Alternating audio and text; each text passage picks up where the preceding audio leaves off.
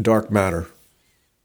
Isn't it comforting to know the stars are suspended in a mold not unlike something from a 1950s sitcom picnic? We hang like grapes and mandarin oranges in an invisible gelatin salad made from crushed bones of science past.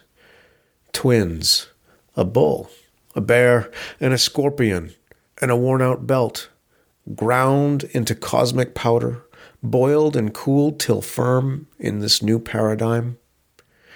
There is more out there than we had supposed. We think we recognize it now supersymmetry particles, or maybe we are completely wrong and dark matter is just another patch.